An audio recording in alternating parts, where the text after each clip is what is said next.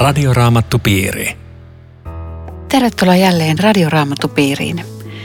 Keskustelemme tänään Riitta Lemmetyisen ja Eero Junkkalan kanssa Kalatalaiskirjeen luvusta 5. Minun nimeni on Aino Viitanen ja tekniikasta vastaa Aku Lundström. Vapauteen Kristus meidät vapautti. Pysykää siis lujina, älkääkä alistuko uudelleen orjuuden ikeeseen. Minä Paavali sanon teille, jos annatte ympärileikata itsenne, teille ei ole Kristuksesta mitään hyötyä. Aika kovaa tekstiä Paavalilta jo heti taas tähän alkuun. Tästähän puhuttiin jo neljännessäkin luvussa, mutta, mutta lisää panoksia tulee. Niin, mutta riemullinen alko, hei. Vapauteen Kristus vapautti meidät. Ja nyt voisi vähän miettiä, että mistä meidät on vapautettu. Mitäs Eero sanot ekaksi? Niin, tämä on koko kalatelaiskirjeen teema, tavalla tavalla otsikko, että tästä koko kirjassa puhutaan. Mistä meidät on vapautettu? Tuomiosta, synnin syyllisyydestä ja omista yrittämisistä pelastuksen suhteen, ainakin, ainakin näistä. Ja tästä, tästähän Paavali tässä kirjassa aika paljon puhuu. Se se on muuten jännä, että sehän on se tausta tavallaan tässä, että pelastuminen. Että nykyajan ihminen ajattelee, että se on mikään kysymys, että Jumala laskee kaikki taivaaseen, että siitä sisään vaan. Ja, ja raamatun todellisuus on se, että sinne ei voi mennä noin vaan, että jokainen joutuu tuomiolle. Ja siinä ratkaistaan sitten se kysymys, oletko pelastettu vai ei. Ja nyt tämä Paavalin sanoma on se, että joka ottaa Kristuksen vastaan, niin hänelle ei, hänelle ei tarvitse olla minkäänlaista pelkoa, miten tuomiolla käy. Ja se on se mahtava asia, että jo nyt mä olen vapaa kadottavasta tuomiosta. Joo, tämä on varmaan tämän kirjeen johtava ajatus koko ajan, että ei mitään omia yrityksiä selvitä tuomiosta, mutta Kristuksen täytetty työ riittää. Kyllä se on tässä. Sinänsä muuten aika kiinnostava, tuo ympärileikkaus tulee tässä jakeessa kaksi ja kolme, kun Paavalihan ympärileikkautti Timoteuksen. Ja tässä hän sanoo, että siitä ei totisesti ole mitään hyötyä. Eli toimiko hän itseänsä vastaan toisessa yhteydessä. Mutta mä ajattelen, että ero tarkoittaa sitä, että kun pelastuksesta puhutaan, niin ei ympärileikkaus eikä mikään muukaan saa tulla kriteeriksi. Mutta sitten oli ihan eri asia – se Paavalin periaate, että juutalaisille minä olen ollut ikään kuin juutalainen ja kreikkalaisille kreikkalainen. Että tietyssä mielessä voin tulla vastaan äh, niitä, jotka jossakin kohdassa ajattelevat eri tavalla, kun en tee sitä pelastuskysymystä. Joku tämmöinen ero tässä on mun mielestä nähtävissä. Muuten mä luin siitä Kiinan lähetyssaarnaajasta Hudson Taylorista, että siihen aikaan kiinalaisilla oli kaikilla pitkä letti, niin jokaisen lähetin piti kasvattaa pitkä letti, koska muuten ei olisi kukaan kuullut heitä. Mutta kukaan lähetyssaarna ei mennyt, että tämä letti kuuluu pelastukseen. Ja siinä on se ero, mitä, mitä Eero tuossa ajaa takaa, että, että jotta ihminen kuuluu juutalaiseen kansaan, ei ole mitään, ei ole väärää, jos ympärileikkauttaa. Mutta Jumalalla ei tule tarjota tätä Aivan, siinä juuri tämä ero, että mikä on motiivi ja miksi, miksi se tehdään. Ja jossakin asiassa täytyy tulla vastaan. Mm. mm. Ja tosiaan kesä neljähän se tulee. Te, jotka pyritte vanhuskauteen lakia noudattamalla, olette joutuneet eroon Kristuksesta armon ulkopuolelle. Eikö armossa eläminen vaadi valvomista ja lujuutta, että aika vaikea mun mielestä elää. Mä keskustelin kerran yhden muslimitaustaisen henkilön kanssa ja hän, hän sanoi, että kun se on niin kauhean helppoa toi, toi tota, Jeesuksessa niin kuin kristittynä eläminen, että kun kaikki saa vaan niin kuin anteeksi, mutta kyllähän armossa eläminen on tosi vaikeaa. Et mitä te teette, kun omatunto syyttää ja perkele suitsuttaa? Niin, mennään, mennään Kristukselta kyselemään, että kelpaisiko vielä ja saisiko anteeksi. Tämä, tämä on aika kova jae, tämä, koska siinä siis sanotaan, että – että pyrkii tosissaan vanhuskauteen, mutta ne voi joutua, ajautua armon ulkopuolelle. Se on, se on tosi kova, että, että tämmöinen vaara on siis olemassa kristityllekin. Että va, vaikka tietenkin nämä, jos näiltä ihmisiltä olet kysynyt, että mitä te armosta, että totta kai me armosta pelastutaan. Mm. Mutta sitten samalla ne teki niitä omia tekoja heikihatussa. Ne ei varmaan edes tajunnut, että näin voisi käydä. Totta kai Kristus, mutta sitten se oma varmistelu ja ja sitten kun, on kyse pelastuksesta, niin se on, se on aika siis ajatuksia herättävää, että ihminen menee tarjoamaan jonkun suorituksen lisänä Kristuksen kuolemalle ja ylösnousemukselle, kun eihän se vielä riitä. Tätähän se ajatuskulku on. Ja, ja Paavali sanoo, että joudutte koko Kristuksesta pois, jos te tällaista ajattelette. Joo, mä, mä yritän ajatella sitten vähän sitä ikään kuin toiselta puolelta, että jos kun minä ja kaikki me jollain tavalla syyllistytään tähän, että me yritetään tehdä tätä, niin en mä nyt niin kuin heti olla armo ulkopuolella, jos mä huomaan, että oho, nyt mä vähän yritän ansaita jotakin. Vaan olisiko niin, että tämä on ikään kuin semmoinen, semmoinen kalteva pinta, että jos mä lähden tätä tietä kulkemaan määrätietoisesti ja tekemään itse mm. tätä pelastusta, niin jossain kohdassa voi tulla sellainen tilanne, että mä hukannut armon. Mm. Mä voin ikään kuin luisua liian kauas sillä tiellä. Ja nyt Paavali jyrisee tässä, että hei, te olette tämmöisellä ja. kaltevalla pinnalla tässä nyt takaisin ja nopeasti. Ja. No miten sä Riitta, miten sä toimit, kun sä huomaat, että lakihenkisyys sussa alkaa nousta? Sä oot asiantuntija, kun sä oot ollut siellä nunnaluostarissa. Lakihenkisyyden asiantuntija. Niin, lakihenkisyyden asiantuntija. Nimenomaan. Kun sä oot ollut siellä luostarissa, niin miten, miten sä teet, kun sä huomaat, että se lakihenkisyys nousee sussa? Niin kuin itseäsi kohtaa. Mä muistutan itseäni siitä uskon vanhurskauden käsittämättömästä lahjasta, joka siis tarkoittaa sitä, että, että mä oon syntinen ja mulla on aina näitä vääriä pyrkimyksiä, jotka ei ole Jumalalle mieleen. Mutta samalla mä oon täydellisesti kelpaava ja puhdas Jumalalle, että tällä raadollisuudella pitää elää. Mutta se uskon vanhuskaus on mulle, se, se on niin syvältä haettu, että se on jotenkin semmoinen aina uudelleen niin kuin se suurin ilon aihe koko uskossa, että tästä, tästä saa elää. Toi, toi aina uudelleen on musta myös hyvä sana, että me tarvitaan sitä niin kuin muistutusta itse, itsellemme sanoen, raamatusta lukien, sanasta julistuksesta kuunnellen. Ja siksi me, siksi me mennään kirkkoonkin, että me kuultaisiin siellä sanaa, että saat uskoa syntis anteeksi. Ja toivottavasti sitä sanaa se julistetaan. Valitettavasti joskus on semmoista, että siellä kiristää lisää pinnaa, mutta, mm. mutta siis me tarvitaan korvin kuulla, me tarvitaan uskossa omistaa yhä uudestaan ja uudestaan se, että tällaisena niin saan tulla kelpaan. Ja. Jos ajatellaan, että, että liiton merkki siis oli, oli silloin alussa tämä, että, että ympärileikattiin nämä miespuoliset lapset, niin, niin minkä takia nyt sitten, koska se oli niin kuin Jumalan kansan tuntomerkki, niin, niin millä tavalla sitten nyt tämä judaistien vaatima ympärileikkaus olikin, olisi ollut askel siihen Kristuksen työn kieltämiseen? Sehän oli Jumalan kansan liiton merkki. Mutta ei kalattalaisille. Nämähän oli pakanoita. Ja, ja, ja kun heille tämä vaatimus esitettiin, niin se on niin semmoinen lain noudattaminen, että tämä tarvitaan vielä. Muuten te ette käy täydestä. Että, että Kristus on ihan, ihan jees totta kai, mutta tällä varustuksella. Kerran myös, että sulla on tämmöinen merkki itsessäsi. Ja siellä juutalaiset kristityt esittivät, että hei teidän pitää tulla tällaisiksi. Teidän pitää täyttää Mooseksellakin vähän lisää ja ympärileikkaus kanssa. Ja tätä Paavali vastustaa tässä henkeä. Mitä se voisi olla meidän aikana? Se lisää. Voisiko se olla sitä, että ihminen ajattelee, että vielä paremmin rukoilla tuosta tuosta helmasynnistä on pakko päästä eroon. Ei tämä, muuten ei niin kuin voi Jumalalle näyttäytyä.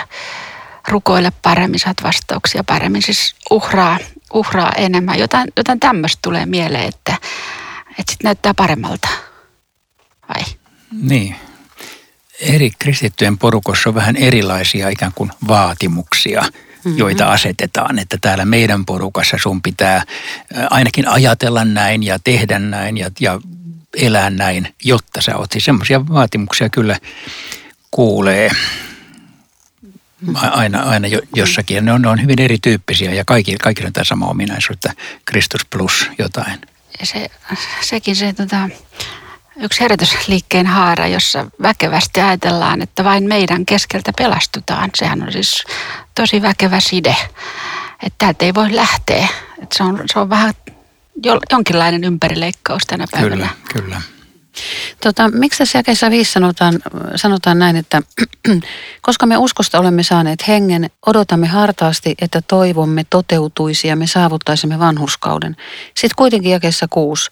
Kristuksessa Jeesuksessa on yhden tekevää, onko ihminen ympärileikattu vai ei. Ainoa tärkeän rakkautena vaikuttava usko.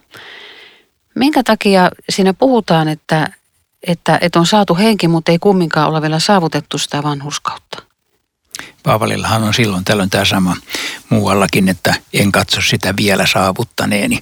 Siis hän kyllä tietää olevansa pelastettu, mutta kun hän ei ole vielä perillä, niin hän ikään kuin jättää sen auki, että toivottavasti äh, jaksan kilvoitella perille saakka. Mm. Että, että hän semmoista vääränlaisesta varmuudesta hän ikään kuin tässä luulakseni niin kuin varoittaa tai toteaa, että, että siellä vasta lopullisesti tiedämme, vaikka saammekin nyt olla periaatteessa varmoja.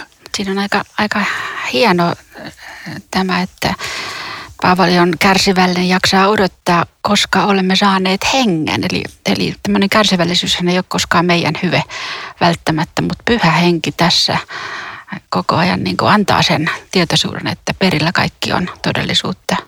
Joo. Mä mietin tuota jakeen kuusi loppua, että ainoa tärkeä on rakkautena vaikuttava usko.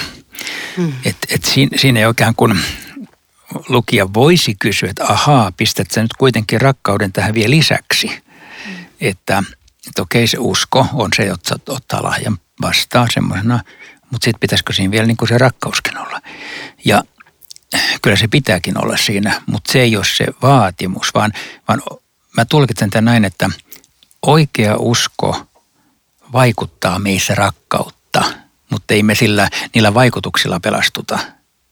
Mutta se näkyy siis, että, että usko ei kuitenkaan jää semmoisesta niin taivaassa leijuvaksi tunteeksi tai tiedoksi, vaan että se, se tulee tähän elämään. Ja se jotenkin sun kautta se välittyy. Mutta jos se sisäinen tunto on sitä, että näin syntisenä Herra mun täytyy vaeltaa. Joo, sitähän se onkin, en mutta silti, voi tulla, silti se en voi olla, hei, ollenkaan. kyllä se sustakin näkyy, vaikka itsestä tuntuu, että ei näy. Olisiko, pystyisikö tälleen vertaamaan, että usko ja rakkaus, ne on kuin tämmöisen saman kolikon eri puolet, että ne kulkee niin sisäkkäin, että, että toinen ei niin kuin tavallaan tu, siis suorita toisille jotakin, vaan ne kulkee yhdessä, koska myöhemmin me tullaan siihen, hengen hedelmä on rakkaus. Eli okei, okay, hedelmä, ei mun tuottoa. Mm, joo. Mm, mm. No tässä mennään sitten leipomusasioihin tässä jakeessa yhdeksän. Pieni määrä hapatetta hapattaa koko taikinan. Miten te ymmärrätte tämän tässä? Hapate siis on jotakin, mitä leipomiseen tarvitaan, että siitä, siitä pulla nousee, mutta ö, se on hiukan yllättäen ehkä useamman kerran tämmöinen niin negatiivisessa mielessä raamatussa esimerkiksi korinttilaiskirjeessä – Paavali itse asiassa vetoo tähän samaan jakeeseen, joka on jo Mooseksen kirjoista. Sanoo, että puhdistakaa talon ja hapan taikinasta. Eli siis se on jonkinlainen synnin vertauskuva kuitenkin, tai semmoinen kuin salakavalan äh, synnin vertauskuva, joka pääsee vähitellen tekemään tuhoa, jos ei sitä pysäytä. Olisiko se näin? Joo, mä, mä ajattelen, että voisiko se olla tätä, että jos laittaa yhdenkin esteen armon saamiselle, niin se on jo se hapat ja siitä lähtee semmoinen vino, vinoutuma, joka etenee. se on vähän niin kuin villatakki, ensimmäinen nappi väärässä reijässä, koko, kaikki muutkin menee väärin, väärään reikään, että, että tämmöinen yksikin ehto riittää ja sitä alkaa maistua jo pahalta. Hmm. Eli Paavali haluaa sanoa, että olkaa tarkkana, olkaa tarkkana Jumalan sanan suhteen ja, ja uskon valvomisen suhteen. Tämä on Radioraamattu Piiri. Ohjelman tarjoaa Suomen raamattuopisto. www.radioraamattupiiri.fi Jatkamme keskustelua Riitta Lemmetyisen ja Eero Junkkalan kanssa Kalatalaiskirjeen luvusta 5. Minä olen Aino Viitanen. Luen jakeen 13. Teidät on kutsuttu vapauteen, veljet, mutta älkää tämän vapauden varjolla päästäkö itsekästä luontoanne valloilleen, vaan rakastakaa ja palvelkaa toisianne. Tämä on mielenkiintoinen tässä, että me ollaan vapaita, ja, mutta kumminkin meillä on koko ajan se itsekäs luonto, jota pitää pitää kurissa, että se ei pääse ryöpsähtämään valloilleen. Joo, itse asiassa tämä 13 ja alkaa nyt ihan uuden jakson koko kalattalaiskirjeessä. Mä sanoisin tällainen, että Paavalin kirjeessähän on usein semmoinen rakenne, että alkuosassa se puhuu pelastuksesta ja loppuosassa pyhityksestä, eli alkuosassa siitä, mitä meillä Jeesuksessa on ja loppuosassa siitä, miten meidän sitä kristittyinen pitää valta. Mun mielestä tässä tulee nyt se saumakohta. Että tähän asti se on niin kuin äh, kaikilla mahdollisilla argumenteilla äh, niin kuin puhunut sitä, että ei mitään Kristuksen rinnalle, absoluuttisesti ei mitään ja kaikki ne. Ja sitten se rupeaa sanomaan, että mutta tarvitsee sitä nyt kuitenkin uskovan kilvotella. Ja tämä on aika jännä, tämä on jänne, jännite nyt syntyy tähän, me yritetään avata se tässä seuraavan 15 minuutin aikana, että miten se näin voi mennä.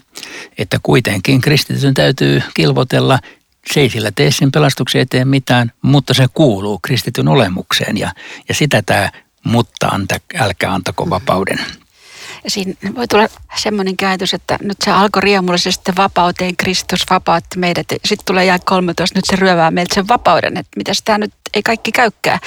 Ja mua on auttanut tämän kohdan ymmärtämisessä, jos, jos vertaa tätä vapautta vaikka Suomen perustuslakiin. Siis sehän antaa ihmiselle vapauden elää vapaassa maassa, vapaa kansalainen, sanoa, ilmasta, toimia, olla mielipide. Mä olen vapaa. Laki turvaa sen, mutta sitten se laki antaa myöskin raamit. Mä en voi tehdä ihan mitä vaan sillä vapaudella, mikä mulla tämän perustuslain nojalla on. Ja jotenkin tämä tulee tässä Paavalilla vahvasti esiin, että, että mä olen vapaa paljosta, synkästä ja pahasta jotakin tarkoitusta varten. Ja sitten sit tässä on se rakkaus. Siihen, siihen sut on vapautettu ja se tarkoittaa itsensä antamista ja toisen palvelemista siinä on ne kristillisen vapauden rajat tavallaan. Joo. toi, toi on oikein hyvä, koska tässähän syntyy mun mielestä kyllä jännite, että jos nyt ne kalattalaiset ei tätä oivalla, niin kuin näitä kaikki lukiakkaan oivalla, niin sitten kun täällä tulee näitä teillä pitää olla rakkautta, iloa, rauhaa, kärsivällistä, ystävällistä, hyvyyttä, niin ajattelet, että aah, okei, te, taas noissa.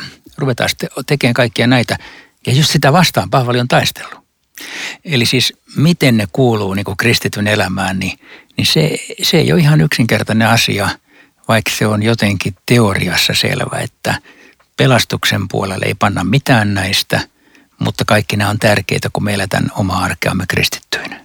Tulee mieleen tuota Lutterilta yksi opetus jäi, jäi mieleen opinnoissa, että uskossa kristitty on kuin kuningas suhteessa Jumalaan. Pelastus on vapaa lahja, ei yhtään ehtoa suhteessa lähimmäisiin. Hän on palvelija, sidottu rakkaudessa heihin.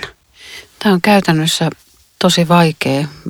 Tässä jakeessa 14 lain kaikki käskyt on pidetty, kun tätä yhtä noudatetaan. Rakasta lähimmäistäsi niin kuin itseäsi. Nämä on tosi vaikeita, mutta tulee ihan hakematta mieleen moni omaishoitaja ja, ja monet hoitaa omia lähimmäisiä ja käy katsomassa sairaita ja vastaa ihmisten avun pyyntöihin. Ja sitten ne saattaa olla ihan loppu jossain vaiheessa, että, että kun ne kerta kaikkiaan haluaa antaa itsestään niin paljon ja haluaa aina tehdä hyvää, niin sitten ne on ihan loppu. Että missä, missä menee se raja, että rakasta lähimmäistä niin kuin itseäsi.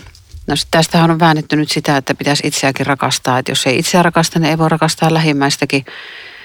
Niin, no tuo sun esimerkki sen toi sopii aika hyvin, että jos niin kuin uuvuttaa itsensä, niin ei ole rakastanut itsensä riittävästi. Eli, eli siis pitää pitää jonkinlainen tolkku päässä siitä, että mm, kuinka paljon mä jaksan ja voin ja pystyn. Mun pitää pitää itsestäni huolta voidakseni auttaa muita.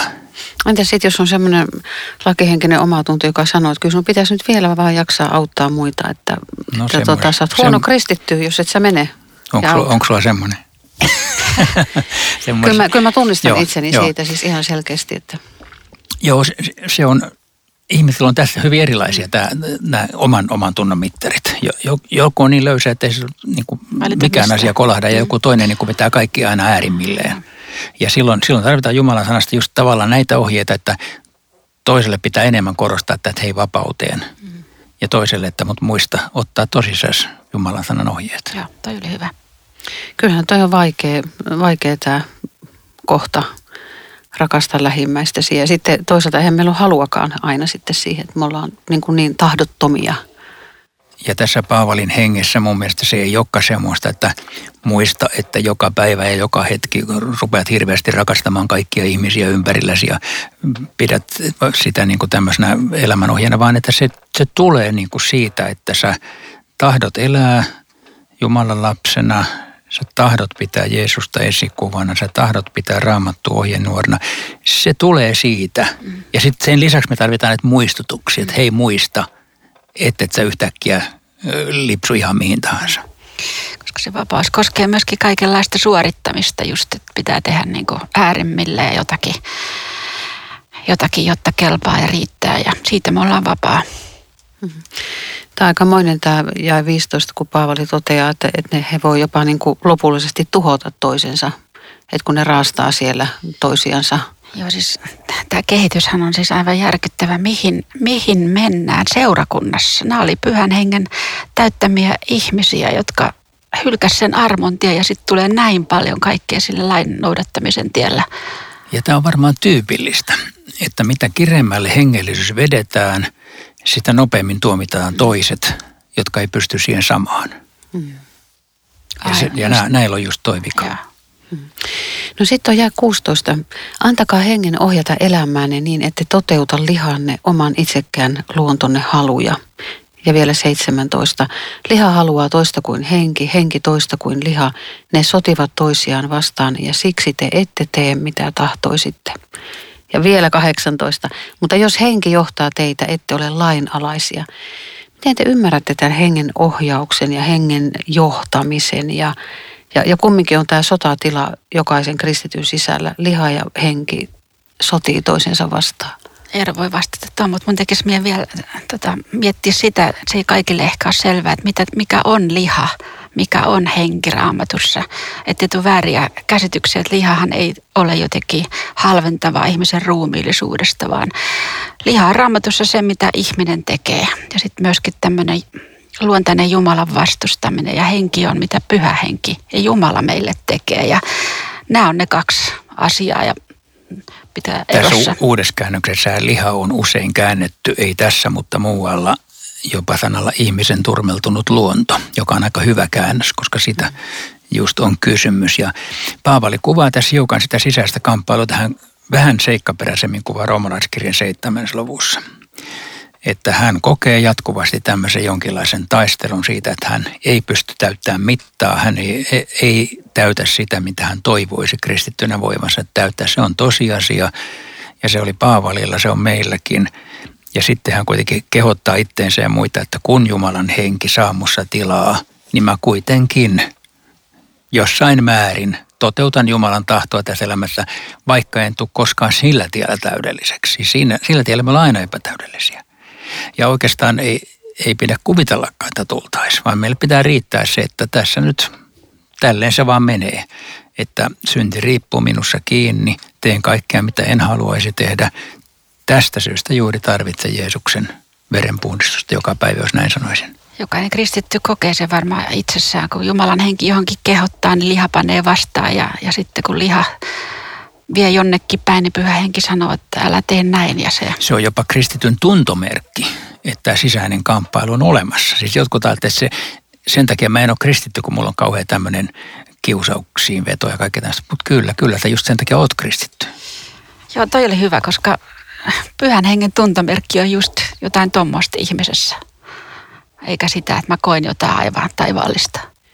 Ihan lyhyesti siihen edellisen kerran puhuttiin tästä lihasta ja siitä, että evankeliumia ei julisteta lihalle.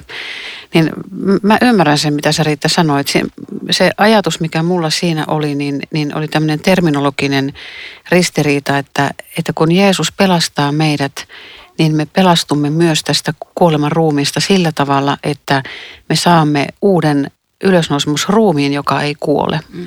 Mutta evankeliumia ei julisteta sille, sille pahuudelle. Ei. Mm. Eikä lakia omalle tunnolle.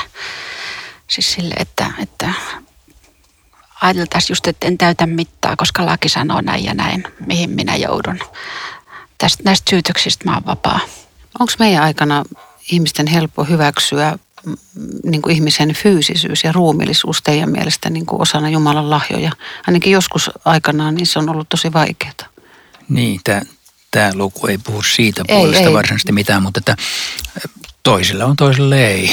Mutta voihan se olla, että nimenomaan kristillisissä piireissä se usein vähän tallautuu niin kuin he- hengellisten puolten alle. Sillä että ei sitä niin kuin osata arvostaa, vaikka se kuuluu Jumalan luomistyöhön. Mutta raamattu ei koskaan mm, tota, puhu niin halveksivasti ihmisruumiista. Se on täysin väärä luulo, että se raamatusta nousisi tämä tämmöinen kristittyjen vääränlainen ruumiin Askeesi, halveksiminen. niin, tai askeesi Se on, se on väärä joo. luulo. Mm.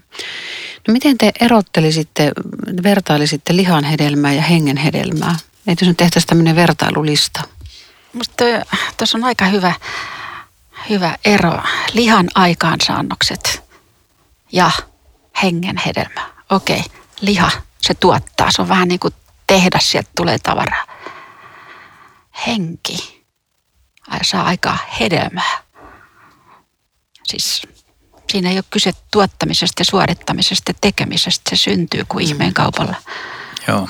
Mulle tästä hengen hedelmästä tulee usein mieleen se Jeesuksen käyttämä kuva, joka on Johannes 15, että, että pysykää minussa, niin minä pysyn teissä. Jos ette pysy, niin ette kanna hedelmää. Eli, eli jos oksa on kiinni rungossa, niin ikään kuin automaattisesti tulee hedelmää. Jos se taas ei ole kiinni, niin ei tule, vaikka mitä tekisi. Eli se, mitä, mistä mun pitää huolehtia, on lähinnä se, että oksa on kiinni rungossa, eli mun suhde Jeesuksen on kunnossa.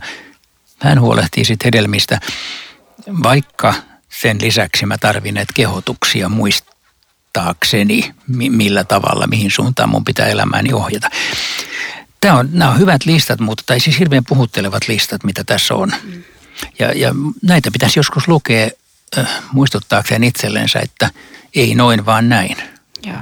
Tässä on eniten syntejä just tämmöisestä sosiaalisesta kanssakäymisestä. Mm. Niitä on kaikkein eniten ladattu tähän, mihin tämä tämmöinen, vähän niin kuin Eero just sanoi, että mitä tiukemmalla hengellisyys vedetään, sitä, sitä armottomampaa kritiikki toista kohtaan ja se, käy tässä kyllä esille.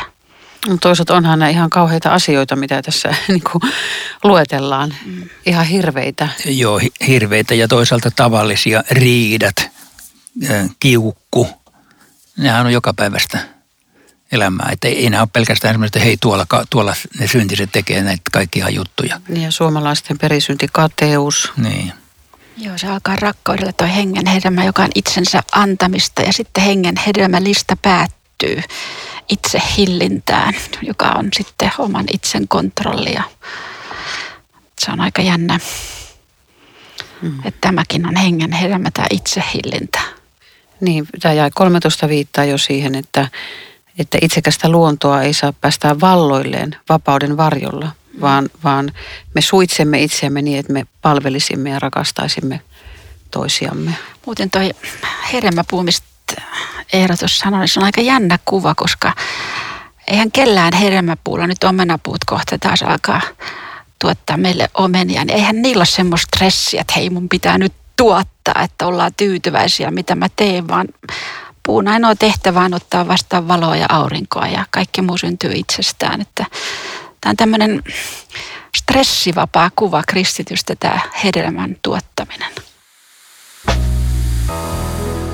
Radioraamattupiiri. Kiitos jälleen mukana olosta. Rukoilemme yhdessä. Jeesus, armahda sinä meitä ja pidä meidät kiinni rungossa. Tuota sinä se kasvu niin, että, että mekin saisimme kantaa hedelmää taivasten valtakuntaa. Amen. Radioraamattupiiri. www.radioraamattupiiri.fi